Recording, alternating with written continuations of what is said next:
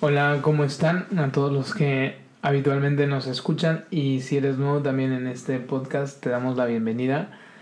Estamos eh, muy emocionados porque es el primer podcast que estamos grabando de 2020 y con la novedad de hoy que vamos a estar eh, Mariana y yo.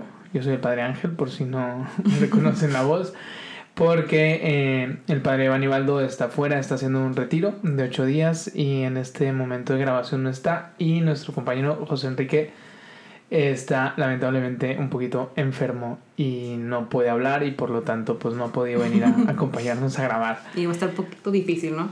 Efectivamente, porque sobre todo como él no se aguanta mucho las ganas de hablar, pues este, estar en silencio hubiera estado muy difícil para él, ¿no?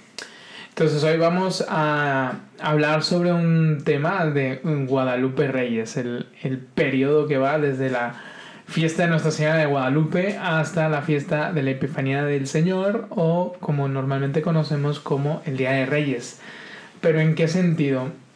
Eh, queríamos ofrecerles, aunque quizás este podcast se escuche, lo escuches un poquito más adelante, no necesariamente a inicios de enero, pero queremos este, ofrecerles como que unas eh, una especie de expectativa contra realidad en relación con el año pasado y, y, cómo viviste cómo viviste este año. Y ahora que nos estamos proponiendo nuevos eh, propósitos eh, cómo vamos a afrontar esos nuevos propósitos hola pues yo soy Mariana y también nos acompaña con nosotros nuestra queridísima Maribel. Hola. ella es la que se encarga literalmente de todo. Ella es la que está detrás de, las cámaras, por así decirlo. Sin ella, la verdad, este podcast pues no existiría. Ay, linda. oh. y el padre más bien Un abrazo. Está un poquito lejos el padre. Pero sí, eh, como dijo el padre, en este episodio vamos a hablar un poquito sobre eh, lo que se vive en las fechas de Guadalupe Reyes, ¿no? Y vamos a, a, ver si nosotros pues vivimos o llegamos a reflexionar de una manera pues mm, adecuada o de que si vivimos bien estas fechas y, y ver si logramos cumplir las metas del 2019 y a ver qué es lo que tenemos planeado para el 2020. Sí, para esto quizás mm, podemos empezar con una pregunta de cómo estabas tú hoy el año pasado. Híjole, ¿en qué fecha estamos? En enero. Da igual, en enero del año pasado, no pasa nada. Híjole. Vale, ni me acuerdo que cené anoche, entonces. no, pero ¿cómo estabas anímicamente? ¿Cuál era tu...? Pues anímicamente yo creo que estaba, la verdad, un poquito frustrada porque no sabía, eh, bueno, todavía no sé qué es lo que quiero hacer con mi vida, en cuanto profesionalmente hablando. Ok. Ay, pensé que... iba a decir algo. así como pero, pero ya ahorita, 2020, enero, que 9, 9 de enero, ya tengo un poquito más de claridad. O sea, eh, todavía no estoy segura tal cual qué es lo que quiero hacer, pero siento que, que ya eh, tengo una idea, pero todavía no lo quiero decir hasta estar segura. ok, muy bien. ¿Y tú, Maribel, cómo estabas el año pasado, estas fechas? No, pues yo recuerdo precisamente que venía llegando de viaje, me fui a México eh, el otro año con mi mamá, eh, fuimos a visitar a la Virgen de Guadalupe y recuerdo que traía como muchos proyectos, mucha, como mucha motivación. Recuerdo que en estas fechas, algo que ahorita no traigo, no sé por qué, como que empecé el año así como super down. Pero eh, sí, es lo que traía, como mucha motivación, muchas ganas de hacer eh, ciertas cosas. Me acaba de graduar, tenía seis meses que me había graduado de la universidad. Sí, o sea, por lo menos en mi caso, eh, yo el año pasado, es decir, 2000... 18, el 24 de diciembre de 2018, operaron a mi papá de, este, de la cadera, una prótesis de la cadera. Lamentablemente se cayó eso del 15 o del 16 de diciembre. Y mientras le hacían los estudios, eh, quirófano y especialista, pues hasta el 24 de diciembre lo operaron. Y yo estaba ahí el 24 de diciembre eh, con mi papá en el hospital. Qué intenso. Muy intenso, sí. Y digamos, y los primeros días de, del año de 2019, pues fue estar con mi papá este, cuidándolo porque literalmente no se podía mover. Sí. Este, no podía salir de la cama, ¿no? Entonces, eh, obviamente todo el mundo empezamos como que nuestro año de una forma diferente, ¿no? con muchas, con muchas este, variantes, ¿no? En, nuestro, en nuestra vida, pero eso creo que no impidió que nos hiciésemos como que propósitos, ¿no? O como que, que viviésemos adelante en nuestra, nuestra vida. Entonces, la cuestión, o sea, y esta es una segunda pregunta que quizás eh, les nos, nos lanzamos a todos, a los tres que estamos aquí, es de que, de cómo condicionó esos primeros eventos de, de ese año este, digamos, el seguimiento, la progresión, la progresión de, de, nuestra vida en, en, el transcurso del año. ¿Cómo, lo marco, no? En mi caso, en mi caso, como que eh, fue como que una especie de, decir, ser más, mm, por así decirlo, cauto. Es decir, a mí me gusta mucho como que correr, mucha prisa, este, ir hacia adelante y, y estas expectativas, decir, es que no es que no pueda hacer planes para, para el futuro, pero lo que dices, haces los planes para el futuro, pero constantemente como que estás midiendo, estás viendo, estás actualizando, estás como que tal. Y no como que, por así decirlo, no te casas con una idea, una sola idea, un solo ideal, y de manera de que si no se realiza como tú lo hiciste, como que causa frustración. Porque a mí, de verdad, aunque fue un momento muy, muy padre, aunque dentro del dolor, vamos a decirlo así, de que pues pasó la Navidad en un hospital, o sea, la incertidumbre de mi papá, lo que sea, este, fue, a pesar de que fuese un momento, mm, digamos, bonito dentro de lo que cabe, este, como que sí hubo frustración porque dije, híjole, ¿qué va a pasar? Este, ajá, ¿qué va a pasar? Este, voy a estar más tiempo fuera de, donde trabajo normalmente, cómo se va todo, ¿no? Muchas preguntas, eh, pocas respuestas eh, y luego también decir, bueno, y si mi papá no se cura bien, o sea, ¿qué, es lo siguiente, no? Como una incertidumbre, ¿no? Entonces, y entonces eso empieza un poco, ¿no? Entonces, en el caso de Maribel dice que, que inició con mucha pila el año pasado. Sí. Y cómo, y cómo fue, cómo condicionó, o sea, qué, qué lección se aprendido de eso no sé, yo me acuerdo que, como lo dije, ¿no? Tenía demasiada motivación, estaba con muchas pilas, pero también mucho miedo, ¿no? El hecho de qué va a pasar de mi vida, estaba en la situación de Mariana, el hecho de... Eh, acaba de empezar un trabajo Godín, entonces era acoplarme al horario, eh, incluso tener un nuevo, mi primer cliente que tuve de Respes Estudio, que es mi estudio de marketing. Entonces fue todo en uno, ¿no? Como que se vino una bomba en enero del otro año, pero que a pesar que fue estresante, porque no, no voy a decir que fue fácil el otro año, el 2019, pero me dejó mucho aprendizaje, ¿no? Y, y que a pesar que yo sé que es, es, una montaña rusa de emociones siempre, cuando emprendes un negocio o cuando estás también en un trabajo, pero siempre, no sé, a mí me ayudó mucho tener a Dios, ¿no? El hecho de eh, refugiarme en que iba a hacer lo que Él quisiera, porque si no, no, hombre, yo sola no hubiera podido. Sí, a mí lo que me ayudó mucho en cuanto a la reflexión de todo este año pasado, del 2019, lo que a mí me gusta hacer cada, pues finales de diciembre, eh, yo tengo pues un cuaderno y ahí Acá, ¿no? Tipo diario. Sí, diario, sí lo tengo. Qué bien. o sea, Qué padre. de psicóloga, ¿eh? Muy padre. y bueno, y este, primero escribí, escribí como que todo, eh, pues no me gusta decir malo, pero lo que no, pues no me gustó o lo que me costó trabajo. Y me di cuenta que, que tenía más cosas buenas que malas. Por ejemplo, no, de que hay de cosas buenas, ¿no? De que, ay, fui a, a esquiar, que fui a, a, un concierto, que fui a no sé dónde, que pasé más tiempo con mi familia, que hice esto, charalá. Y, y pues sí, o sea, como dije, o sea, me di cuenta de que tuve más bendiciones y que de lo malo aprendí.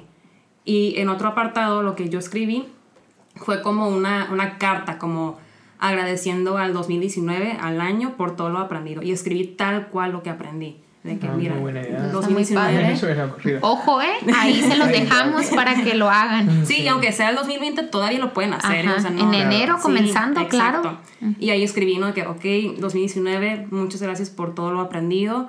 Y ahorita voy a escribir todo eh, lo que me enseñaste en este año. Y pum, pum, pum. Este, por ejemplo, bueno, eh, es que fueron muchas lecciones, ¿no? Pero, este, híjole, a ver si me Pues acuerdo. una de la que más te- Híjole, te haya bueno. gustado. Eh, este, bueno, en cuanto a, a ejercicio, aprendí que el ejercicio no, no es un castigo o de que no deberías de verlo como un castigo hacia tu cuerpo, sino es más bien como que para que te des cuenta que tu cuerpo es, es fuerte. Y vale. Y, y vale, ajá. Este, bueno, esa es una lección que aprendí de muchas, ¿no? Del 2019. Este, pero sí, eso la verdad con que me ayudó mucho a, pues, cerrar el ciclo del 2019 y todavía no he hecho tal cual mi lista de, de metas para el 2020, pero, pero, ajá, para allá voy. Como ser específicos, ¿no? Eh, Sí. Definir las metas y ser muy claro en cada uno con su objetivo del año, ¿no? Ajá, sí. Sí.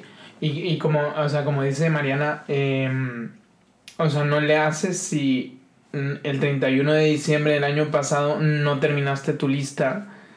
Eh, puede ser durante todo este enero, eh, inclusive, digo, siendo demasiado como que bueno, así bonachón, dice, no importa si te tardas hasta marzo, el chiste es o sea, Hazlo, hacerla, hazlo. hacerla, o sea, el chiste es hacerla y no necesariamente tiene que ser una, una lista súper grande, ¿no? Pueden ser dos, tres, de hecho es lo que yo recomiendo, ¿no? sí. Dos, tres cosas eh, sencillísimas, súper específicas, súper así de que medibles, eh, que puedan realmente darte alguna satisfacción en el cumplimiento, tanto a largo plazo como inmediato, ¿no? Porque pienso yo los que se proponen bajar de peso, este, pues normalmente es a largo plazo, pero la satisfacción que te da decir, oye, ya bajé dos kilos, qué padre, ¿no? o sea, sí. también eso también te lleva, te, te llena de mucha ilusión Claro. y, de, Sí. y de entusiasmo, ¿no? Sí, o sea, este también, o sea, la meta tiene que ser muy específica, ¿no? O sea, no puede ser como que, ah, quiero bajar de peso. Pues no, lo ideal sería de que te dijeras, ok, quiero bajar, no sé, 10 kilos, en, no sé, en estos seis meses y cómo lo voy a hacer. Yendo al gimnasio 3 a 4 días a la semana, Ir con la nutrióloga. ir con la nutrióloga, eh, no sé, ir a hacer pesas una, una hora. Fuerza, ¿no? Como ajá, fuerza, ajá. fuerza. O sea, tienes que ser súper específico, ya sea para ejercicio o cualquier otra meta, ¿eh? Este, también tiene que ser una meta alcanzable, ¿no? Este, tienes que tú ser realista, o sea, yo, eh, pues, en mi, en mi caso, o sea, yo canto horrible, espantoso, o sea, mis padres pobres, ellos sufren conmigo. Ah, pero Ah, te ok. aman, te hacen decir que cantas bien bonito. O sea, Aunque pero sabes mi que cantas mal, cantas. Sí, Ah, la ok, verdad me- vale, o sea, Eso es tener espíritu. Sí, bueno. Muy bien, muy bien. Pero si mi meta es de que no, pues quiero cantar igual de bello que Ariana Grande, pues obviamente nunca va a suceder. Entonces, o sea, Pues quién sabe, pero... Sí, o sea, metas que vas a alcanzar, o sea, no nomás, Sí. o sea, tipo, no voy a decir, ay, este año me va a proponer eh, ser famosa, tener un millón de followers, pues es como Ajá, una meta que ajá. quizás puede pasar, pero no es nada como alcanzar, Realista. realista, No es realista, exactamente, no es nada realista, es como, bueno, quiero alcanzar 20 mil. Bueno, quizás puedes lograrlo si todos los días no estás haciendo Claro, cosas estás- para lograrlo, pero ser, como tú dices, súper, súper realista con todo lo que te vas a lograr, ¿no? ujú. Ok, entonces dentro de este realismo siempre tiene algunas características, ¿no? Eh, y entonces el realismo es el... Digo, yo lo traduzco, yo lo traduzco con los que normalmente hablo, pues es... Siempre tiene que haber un qué, que es el objetivo, el, el, el por qué y el cómo, ¿no? Entonces, porque eso te da claridad, porque dices, quiero bajar de peso, ¿no? Volviendo a esto de bajar de peso, de cantar. dices, pero ¿por qué quiero bajar de peso? ¿por qué? Dices, estoy muy a gusto con mi peso, o sea, no, o sea, o tengo, o quiero ir al gimnasio, ¿no? Típico, ¿no? Sí. De que Sí. quiero ir al gimnasio. ¿Por qué quiero ir al gimnasio? ¿Por qué? ¿Por qué quiero ir? ¿Necesito bajar de peso? Sí. Eh, ¿Para sentirme bien? Ah, ok, muy bien. O sea, ese tipo de cosas. Y para que no se nos olvide, no se nos olvide el beneficio que estamos buscando y no el puro propósito se convierta en, como que eh, focalice todas nuestras fuerzas y al final cuando, cuando nada más vemos em, el objetivo como fin y no como medio para otro objetivo, es cuando nos cansamos, cuando nos cansamos de, de hacerlo y al final perdemos la ilusión. O sea, si, si no sabemos por qué hacemos lo que hacemos, eh, pues, o sea, en otras palabras, si no tenemos una motivación buena de lo que hacemos, mm, nos vamos a cansar. Y luego también otro aspecto de, de, cansancio es porque si no ponemos un cómo, no sabemos cómo llegar a ese objetivo, ¿no? Es decir, ok, voy a, voy, a, voy a ir al gimnasio o voy a bajar de peso y si no me pongo un camino concreto, un cómo concreto, sí. no, no este, perdemos motivaciones. Y puede ser muy bueno el propósito, medible, alcanzable, realizable, todo este rollo. Pero si no tenemos algo, el camino súper concreto, súper trazado, trazado eh, no perdemos fácilmente la motivación. Y también algo que yo escuché en el podcast de, de Rorro, y lo que él decía era de que algo que te puede ayudar muchísimo a que cumplas tus metas es de que si un amigo pues te acompaña, ¿no? De que, o sea, no tiene que ir de que contigo al gimnasio, sino más que nada de que él te mantiene, de que pues con las pilas, ¿no? De que, hey, ándale, Mariana, ya sé que tienes flojera de ir al gimnasio, lo que sea, pero ándale, pilas, pilas, ¿cómo vas con esta meta que tienes? O sea, siempre tener un tercero que te ande pues ahí, este, pues poniéndote las pilas y pues preguntándote y checándote pues cómo estás con X meta que tengas. Claro. Sí, como un aspecto de motivación extra, ¿no? Ajá. Eh, sí, y en este sentido pues es a nivel no solamente... Eh, como de aspiracionales, de propósitos aspiracionales, sino también eh, humanos, pues bueno, también es bueno tener como un, em, eh, un coach, ¿no? Un coach espiritual o un coach de vida, ¿no? En el sentido, eh, algunas personas pues lo pueden llevar, llamar o llevar como director espiritual o dirección espiritual, pero también está esa persona punto de referencia en el que no le tienes que abrir necesariamente toda tu alma, pero le dices, oye, yo tengo estos propósitos de vida, ayúdame a, a, ver con claridad el camino que estoy tomando, si es el adecuado, ¿no? Si es el adecuado, si voy avanzando o simplemente si yo me estoy engañando a mí mismo y no estoy dando los pasos eh, correctos, sí. También eh, unido a esto de que, de que te hagas acompañar de alguien eh, si no puedes, si no puedes acompañarte de alguien, de un coach, de algún, pues no sé, un director espiritual, un, terapeuta, este, por el motivo que sea, tú también, es, aunque es quizás un poquito menos eficaz porque no tienes el compromiso con alguien, es súper indispensable como tener como que un calendario, una, una forma de medirte tú mismo de tener fechas de caducidad o de límites, ¿no? Que, que, te puedan para cumplir las metas. Y si tú ves que te estás acercando a la meta, a la fecha límite y no has alcanzado tu meta, también, perdón, es que también ando un poco ronco. este, si te estás, vas acercando a la fecha límite y no estás alcanzando tu meta, preguntarte por qué no la estoy alcanzando y si esa fecha era realista para, para cumplir el propósito, de tal manera de adaptar, adaptar tu, tu situación, tu realidad al propósito y no al revés, ¿no? Adaptar tu, tu realidad a tu, a tu propósito, ¿no? Es, no sé si lo dije bien, pero... Sí, de hecho me pasó a mí el año pasado que yo tenía la meta de leer 12 libros en un año. Ay, wow, wow, o sea, un, o sea sí se puede, sí se no, puede. sí se puede, sí se puede. Pero pues nomás leí 8. no alcancé los 12. Pero es bastante. O sea, es más de la mitad, o sea. Sí. Este, bueno, es que también el primero que leí en el año fue este, la de, el de Le Miserable. Entonces son como 800 páginas. No, entonces... son, como tres libros. Ajá. Pero, o sea, bueno, técnicamente no cumplí la meta. Entonces eh, me di cuenta que con algunos libros sí me tardaba un poquito más de que, pues no sé, dos meses máximo, ¿no? Entonces lo que voy a hacer este año es mejor bajarle en vez de 12, pues a 10. Entonces, Siento que también eso te puede frustrar, ¿no? O sea, a proponerte metas inalcanzables, digo que ya lo platicábamos hace un ratito, pero siento que hay que ser coherentes y también proponer cosas que, como decimos, ¿no? Lo vamos a lograr.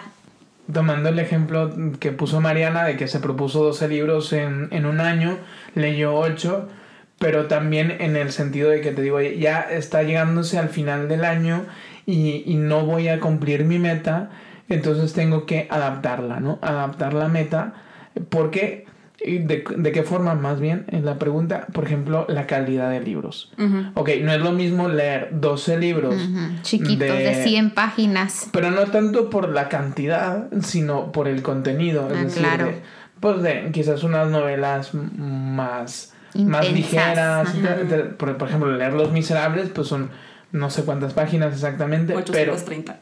830 No, páginas, que, pero son de un contenido histórico, literario, Sí, muy denso, muy denso. Entonces dices, ok, leí ocho libros, pero de la, cari- de la calidad. Calidad. de Víctor Hugo, dices, ok, bien, no cumplí mi meta, pero está bien lo alcanzado. O sea, está bien lo alcanzado, ¿no? Bueno, ok. Entonces, muy no, bien, digo, o Mariana. sea, es decir, no, no es un consuelo así nada más de así de que ay bueno me estoy no cumplí pero me consuelo a mí mismo no pero también ser realistas así, Sí, ajá. ser realistas en lo alcanzado no cualquiera no cualquiera Logra. este ha leído Los Miserables no, no cualquiera ha leído Los Ay, Miserables ok, está bien. ¿no? Llorando, Mariana. ok. entonces, entonces en ese sentido también las metas, es decir, Ajá. bueno, ok, no, no bajé los 20 kilos que necesitaba bajar en el año, pero bajé 10, 15, ¿no? Dices, ok, Sí. la meta, o sea, estuvo, quizás no fue tan realista, no me conocí, no conocía mi cuerpo, no conocía mi, mi ritmo, etcétera. Entonces, también reconocer la calidad eh, del avance es también eh, terapéutico en el sentido de decir, ok, es motivacional para decir, bueno, ok, ya me conozco mejor, me voy a proponer una meta eh, diferente o más realista, más adecuada a mí, de manera de cumplirla siempre. Sí. Y no hay que ser tan duros con nosotros, Nosotros mismos. mismos. Sí, porque, o sea, como han dicho, ¿no? Ustedes, de que este, la frustración, pues sí nos puede llegar muy fuerte, ¿no? Pero es como que, oye, ¿no? O sea, eh, premiate por todo lo que sí lograste, ¿no? Y, y pues no te enfoques tanto en lo que, en lo que no lograste. Y pues ahí, pues ahí tú haces una introspección y pues analiza en qué puedes mejorar, pero Claro. sin darte latigazos. Y, Sí. y también creo que esas metas sean para bien, para tu vida, para Ujú. bien, porque a veces que nos proponemos metas que en vez de darnos eh, pues cosas saludables o cosas buenas son pues llegan a ser, vuelvo a repetir la palabra, ¿no? Vuelven a ser frustrantes, ¿no? O llegan a ser metas que en vez de ocasionarte pues salud mental o en general, el- no sé como qué Pues ejemplo poner, Sí, pero... no, ajá, por ejemplo, es decir, o sea, yo estoy trabajando para comprarme el Un último carro, iPhone. ajá. ¿no? Por ejemplo, el último iPhone o un un carro. smartphone. un carro.